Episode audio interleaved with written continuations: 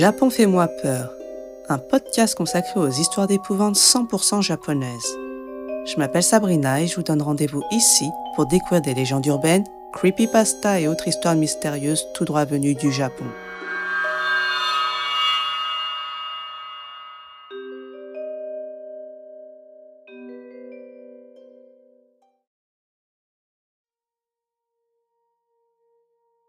Bonsoir tout le monde.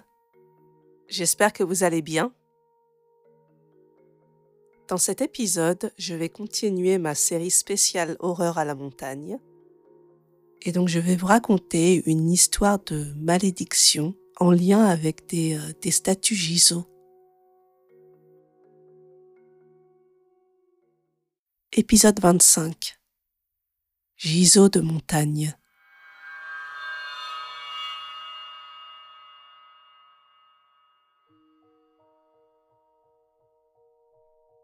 Il y a quelques années, un alpiniste du nom de Katsumori est venu me rendre visite.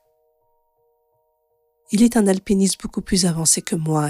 Il a même escaladé des montagnes à l'étranger, mais je ne l'avais pas vu depuis un certain temps. Katsumori est soudain venu me rendre visite, car il voulait me parler. Il m'a parlé de son voyage en montagne avec ses amis, Yamamoto et Tanaka.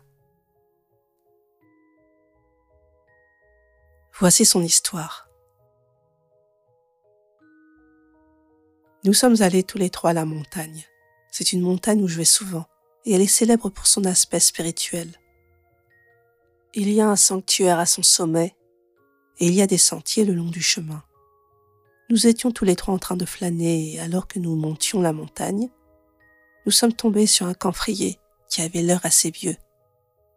Lorsque nous avons regardé de plus près, nous avons constaté qu'il se penchait à un angle étrange pendant que nous parlions de la croissance inhabituelle de l'arbre, Yamamoto a décidé d'aller faire ses besoins à l'arrière du camphrier.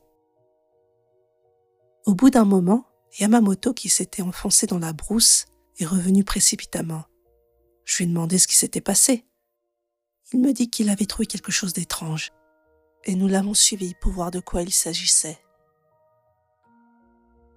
Il y avait des statues Giso, d'environ 50 cm de hauteur chacune, cachées dans le camphrier. Ce qui était étrange, c'est que certaines d'entre elles avaient, avaient des visages sculptés, alors que les giseaux de fin de rangée n'en avaient pas. Il ne s'agissait pas de visages altérés par le temps, non, il n'y avait aucun signe de visage depuis le début. Les giseaux dont les visages sont sculptés sont généralement dodus et jolis, mais là ils avaient l'air étrangement humains, réalistes. C'était étrange et pourquoi il se trouvait, il se trouvait ici, dans un tel endroit? On en a discuté, puis, puis nous avons repris le chemin. Il faisait beau ce jour-là et on avait fait une belle ascension. Nous sommes redescendus le jour même et nous avons fini la journée en buvant quelques verres. Quelque temps plus tard, Yamamoto était parti seul dans les montagnes enneigées.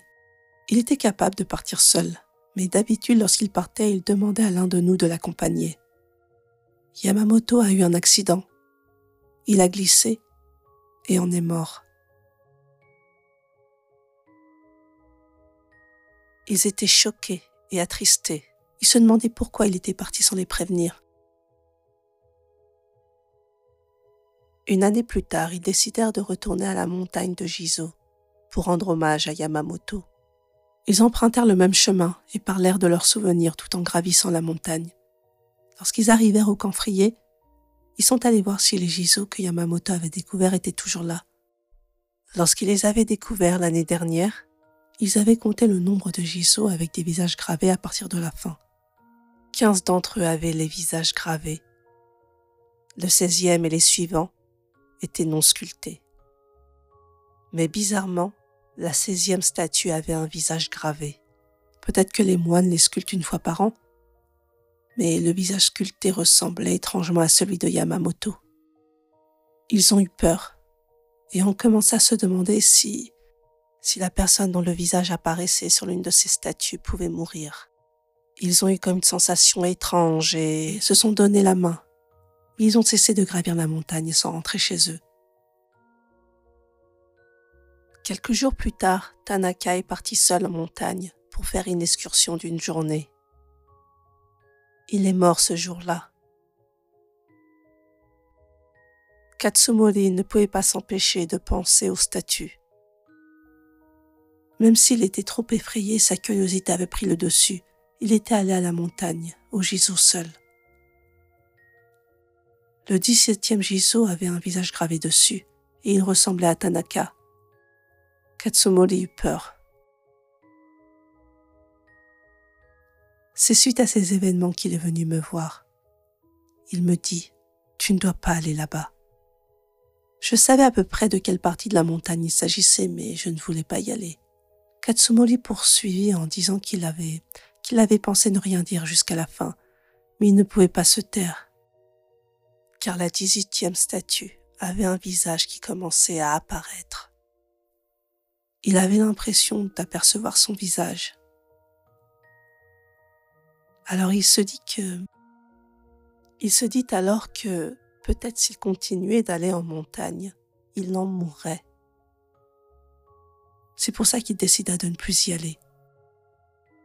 Deux jours plus tard, il avait été renversé par un camion qu'il avait percuté à grande vitesse.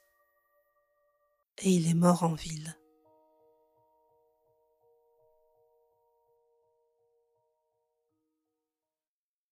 Oshimai. J'espère que cette histoire vous aura plu. Je ne sais pas ce que vous en avez pensé, mais lorsque j'ai lu cette histoire pour la première fois, j'ai eu des frissons et je me suis dit, oh là là, faut absolument que je la raconte. Je pense qu'il devait y avoir une malédiction qui, euh, qui liait le camphrier avec les, euh, les statues Giso.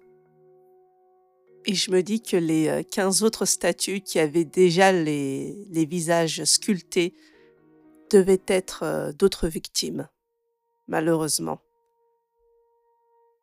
Bien, si cet épisode vous a plu, euh, n'oubliez pas de partager et de noter le podcast. Vous pouvez également laisser un petit commentaire et, euh, et pourquoi pas rejoindre la communauté Discord. Sur ce, je vais vous laisser. Je vous souhaite un très bon Halloween et je vous dis à très bientôt sur Japon fait-moi peur pour plus d'histoires d'horreur japonaises.